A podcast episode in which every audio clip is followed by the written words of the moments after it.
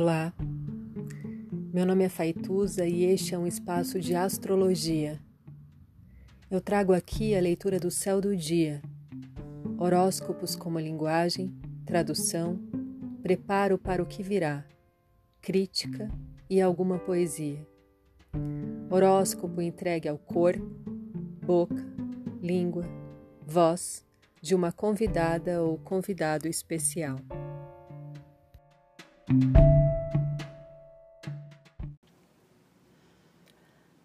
(19 de junho de 2020) A lua amanhece agarrada em Vênus diante do espelho.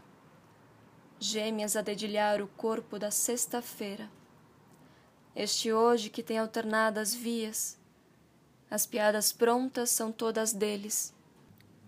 Já as notícias boas, esclarecedoras, estas sopradas no ouvido do dia, essas são nossas.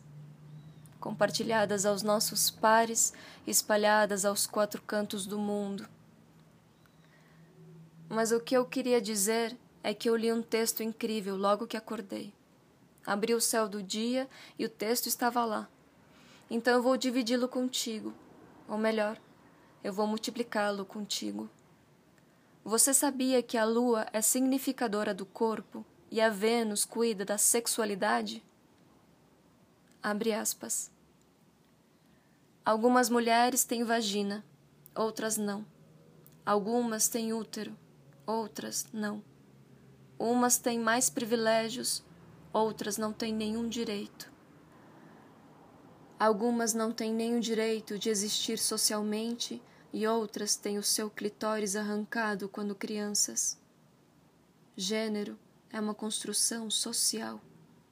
Alguns homens têm vagina também. Na América Latina, a vagina e o orgasmo é um tabu. Estudo sobre o prazer feminino no contexto patriarcal significa dizer pouco se sabe.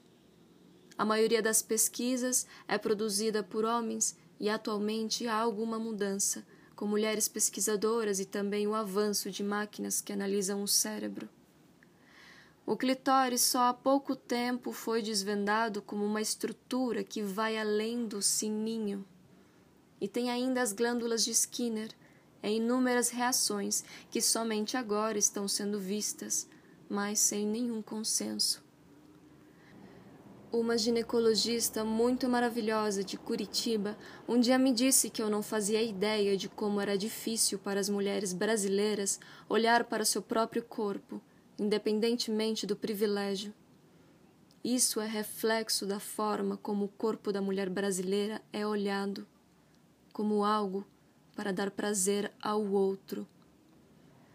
E ainda o fato de que todas as mulheres foram vítimas de violências e abusos, e que assim que entendem o machismo como sistema estrutural, acabam adquirindo consciência, e estas ocorrências vêm à tona, o que é um processo doloroso, mas também libertador. Fecha aspas. Texto de Lena Muniz. #Manifesto Água Viva. Efemérides, sexta-feira, viernes, dia de Vênus, 6h41min, lua em conjunção com Vênus Gêmeos, retrógrada. Bom dia, aqui quem lê é a Helene Scandurra.